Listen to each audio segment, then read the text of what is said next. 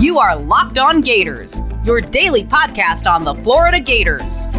Part of the Locked On Podcast Network, your team every day.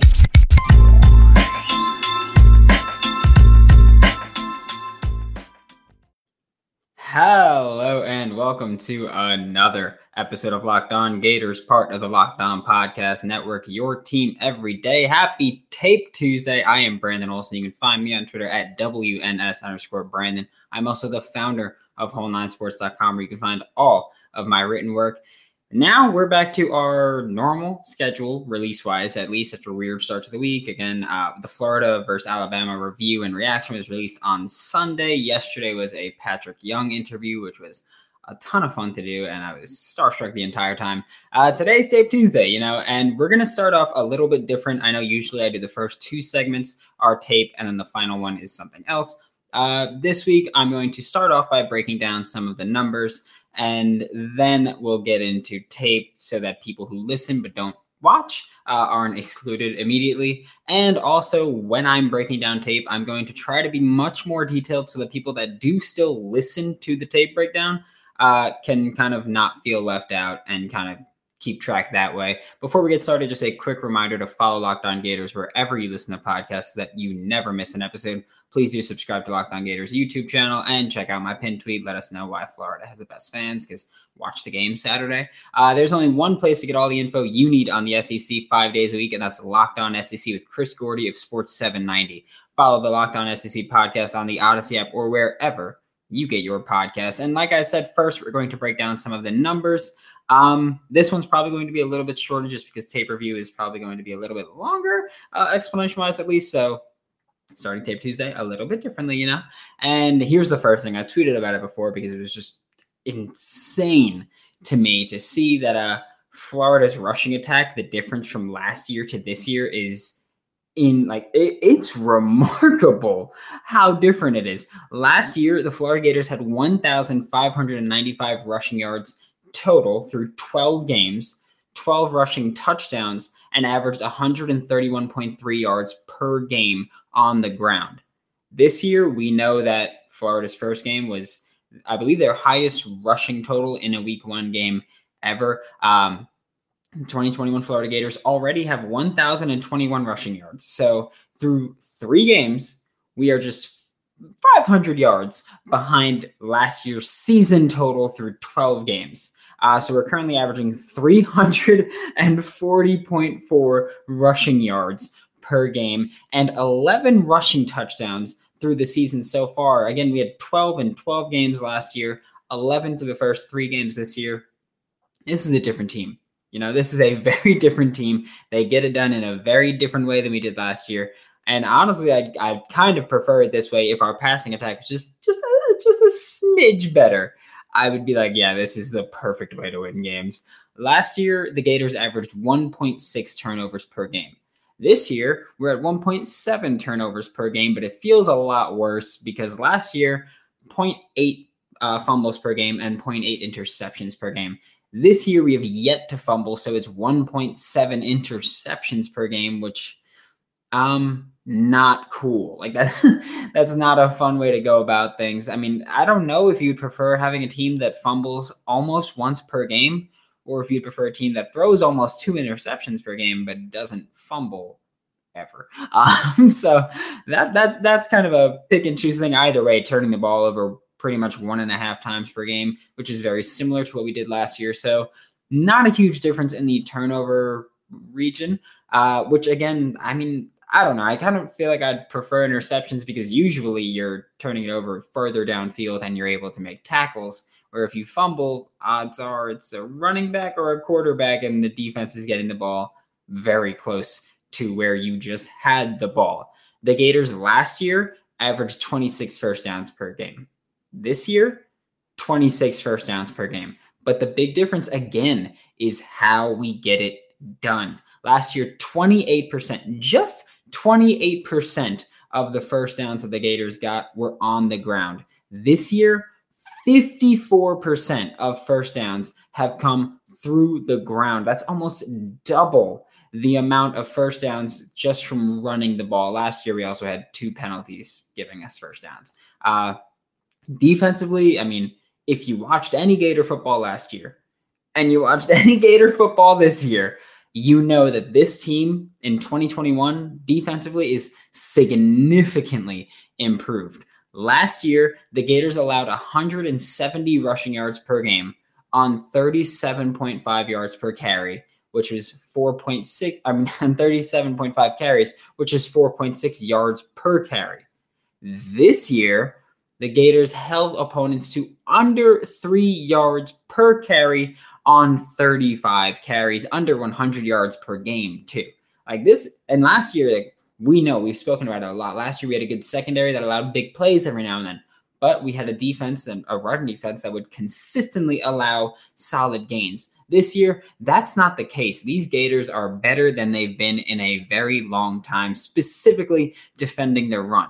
And if you look at the passing defense numbers, on pretty much the same amount of attempts, I believe it's a two attempt difference, uh, if that. So two attempt per game passing the ball difference. Uh, last year, or compared this year to last year, we allow 5% less completion percentage. So opponents are completing 5% less of their passes, under 60% this year uh, almost a whole yard less per attempt, which doesn't sound like a lot, but over the course of the season, allowing one less yard per attempt is pretty much going to be 300 yards. If if I'm doing my math right there, it's probably going to be about 300 yards, which is pretty significant when you're looking at a defense, and one whole less passing touchdown per game. That is a huge number there, where that adds up a lot over time, and that adds up to a lot of points over time. This team, I've been saying it since the offseason, and people said I was crazy, and I was worried after the first two games. Um, because well, we were we were spotty the first two games, but this team is better than last year's team. Our passing attack, yeah, worse. But our rushing attack, exponentially better. Our rushing attack is insane, almost three times better. Like that, that's where we're at. Like this rushing attack is nothing to be messed with, and it is a lot to be feared. Our passing attack, yeah, worse, but our rushing attack exponentially better. And our defense is better, not just total wise. I realize that our defense is going to look better because we're running the ball more and because we're holding the ball more. But even on the uh, on the averages and the per whatever metrics, we are performing better than we did last year. So this is a rushing attack that is very good, a defense that is very good, and a passing attack that will hopefully find their way. And I mean, I'll be honest with you, it was promising seeing what we could do against Alabama. College football fanatics, have you heard about prize picks? If you haven't, you haven't been listening to Locked On Gators enough, and you should be ashamed of yourself. Prize picks is daily fantasy made easy. I love this, and I know you will too. Prize Picks offers every sport you can think of NFL, college football, NBA, college basketball, MLB, soccer, MMA, and more. Prize Picks offers more collegiate football props than anyone in the world, which is college football props very difficult to find. Offers teams from Power Five conferences and Power Five schools like Florida, and covers mid majors that you may never have heard of. Like you could look at Toledo players on there, yay! Just saying, and and that's huge to me. Obviously, Toledo helmet, Toledo tattoo. You know how I do it. Prize Picks allows mixed sports entries, so you could take the over on LeBron blocks, the under on Mahomes inter- on Mahomes interceptions, which you should do in September. He threw his first career September interception last night, so or two nights ago now, but crazy stuff. Don't hesitate. Check out prizepicks.com or go to your app store and download the app today. Prizepicks is daily fantasy made easy. Need something to do with your stimulus, tax refund, GameStop, Dogecoin, NIL, uh, I don't know, injury settlement case. I don't know what you do. I don't know where you get your money. I don't care. Visit rockauto.com for all of your car parts needs. The rockauto.com catalog is unique and remarkably easy to navigate. I've told you multiple times, I am completely useless using Rock Auto. I'm like a Tennessee quarterback when it comes to Rock Auto. When it comes to cars, I'm just terrible. But Rock Auto, I can actually manage that one. So, you know, I'm happy about it. Whether it's brake pads, taillights, or you just want to add hydraulics, fuzzy dice, Dyson mirror, whatever it is, go to rockauto.com right now and see all the parts available for your car or truck. Whether it's for your classic or your daily driver, get everything you need in a few easy clicks delivered directly to your door. Right, locked on in there. How did you hear about us box so they know exactly who sent you. And by now, you all know how this goes. It's Tape Tuesday. We're going to break down the tape. We're going to take a look at it. The first play that I'm breaking down is Alabama's touchdown to Jahleel Billingsley, who I hate being like the called it guy, but I mean, I, it was expected that he was going to, or not expected, but I, I expected him to make a season debut. And of course, he did. Uh, so Bama starts with the receivers stacked on each side. Jahleel Billingsley is on the left. He motions into the H-back kind of spot.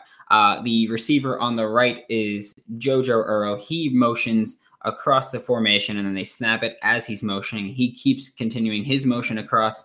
Um, Elam is matched up with John Metchie, but John Metchie does like John Metchie's right here on the far left. He's the only receiver on the left now at this point, and it doesn't look like he's running a route. Like he just plows into Dean and takes Dean out of the play completely. Uh, it looks like our defense is in cover one with Tre'Vez Johnson being the kind of free man, the free defender. He goes over the middle of the field and he takes over that. Um, but again, I like I don't I don't know for sure because I wasn't a part of the call, but it looks like cover one or cover three. But if it's cover three, someone missed their assignment somewhere because Brenton Cox Jr. takes over the flat. And it makes me think it's cover one because of how fast Trey Dean comes flying towards Jahleel Billingsley when he cuts out to the flat. Um, so that's what makes me think it's cover one at this point. Kaiir is with John Metchie. Trey Dean is with Jahleel Billingsley. Brenton Cox Jr. is with JoJo Earle, who just came across the motion. Jason Marshall Jr. is on the right with Jameson Williams, and Ty'Ron Hopper is the middle linebacker covering Brian Robinson Jr. Overall, I think it's a solid defensive play call. Uh, the execution was fine, but Metchie and Dean colliding opened up where either Jahleel Billingsley or John Metchie were likely scoring, as Rashad Torrence, who played the deep safety, was, I mean, I don't want to say slow to react. He just couldn't rotate over in time once he saw that collision but again, he couldn't anticipate that. So we're going to take a look at this a couple of times and we're going to see what happens. As you see, Jahleel Billingsley goes in motion, then JoJo Earle goes in motion. Alabama snaps the ball, and then they have them collide right at this point. And Jahleel Billingsley is wide open. Kaiir Elam has to decide between Jahleel Billingsley or John Metchie. But again, it's likely that that they're going to score either John Metchie or Jahleel Billingsley. It's just a matter of who Bryce Young throws to. He makes the right read by hitting Jahleel Billingsley, which Kaiir Elam didn't realize the collision, I think, knocked Trey Dean out. And so Kaiir Elam was sticking with his man on this play. That's what makes me think it was cover one, Trey Dean coming down to Jahleel Billingsley. This second play that we're going to take a look at is something that I wanted to take a look at because it's very simple, but I wanted to take a look at it because it's something that does not happen to Alabama. Like that's just not something that you do to Alabama, and we did it to Alabama. So, so that's where I'm at. Where we're gonna take a look at this. This is Emory Jones's rushing touchdown. Again, it's something that you don't do to Alabama, but we did it to Alabama. So when we're looking at this, we see the center left guard combine on that one tackle to double team him, and then we move downfield to pick up the linebacker here. Left tackle, you've got Richard Gouraige, who I mean, he pushed the five tech back here. So this five tech is his left defensive end. He pushes him back a bit, but then the five tech sheds and is eventually the guy that does start to bring down Emory Jones. He does bring Emory Jones down, but Emory Jones gets over the line before he gets taken down. So we're going to take a look at this first, real quick. And uh, that's essentially how it worked out. Working out the timing on this is very difficult, but that's essentially how it worked out. It was a little weird because this left linebacker right here is actually DeMarcco Hellams, who's a safety for Alabama. The right linebacker is Henry To'oTo'o, who I don't know what he was doing. He pretty much just stood there and let the play happen. It was it was pretty rough to see. Uh, Stewart Reese and Jean Delance, they make enough of a play on the right side here to hold off these both of these uh, defensive linemen. As you can see, uh, Jean Delance is the one that kind of keeps with this right defensive tackle as Stewart Reese steps up and holds off this defensive end. The nine, who's playing the nine tech at this point, kind of slows it down. Nine tech can't get to the right side or uh, can't get to the left side of the field in time, which thankfully was how Emory Jones scored. We're going to take another look at it again. It's it's QB draw, but it was a very very quick fake on this. Like Emory Jones to the right really quick and then just books it up the middle of the field. So that's where, we're and he does a great job, by the way, of reading his blocks and getting up there and getting through, and the linemen get to the second level. And it, it's it's an overall great play for the Florida Gators here. Anybody else make money this weekend? Because I know I did. Bet online is the fastest and easiest way to bet on all of your sports action. I hit Florida covering on my parlay. I didn't hit the parlay in general, I believe, because Coastal Carolina screwed me over. So thanks, buddy. But yeah, no, I also bet money line for Florida, but I didn't include it in my parlay because. Uh, I was much more confident in covering the spread than I was in winning this game. Michigan State over Miami was also huge for me just because I hate Miami and I'm glad that uh, that Michigan State won, but also Miami sucks if we're being honest. Bet Online even covers award shows, TV shows, and reality TV with real-time updated odds and props on almost anything you can imagine. It is the best way to place your bets, and it's 100% free to sign up. Head to the website or use your mobile device today and sign up and receive a 100% welcome bonus on your first deposit. Bet Online, your online sportsbook experts. Make sure to use promo code locked on. That is L O C K E D, no space, O N. Now, you know how it goes. We've got two plays in every segment. And here we're going to look at a fun one. If you're watching this and you see the play yard, you're probably thinking, what the heck is happening here? Um, it's a fun one. With about 9.30 left in the fourth quarter, the Gators were starting a drive. And on first and 10, this is the play. And I, I chose this play specifically because I love the play design. I love the execution. I, I just love how everything worked out for our Gators here. So as you can see, uh, we've got motion coming across. I believe it was Trent Whittemore comes across the formation. The safety shuffles down, and just the way that this looks to me is it looks like cover three Mabel. Um, which, if you don't know, Mabel means that there is three receivers on one side, one receiver on the other, and the defense plays man coverage on the side with the single receiver and cover three on the side with three receivers. It looks like Mabel to me because of the way that the left corner sticks with Jacob Copeland when he runs across the formation on his in route.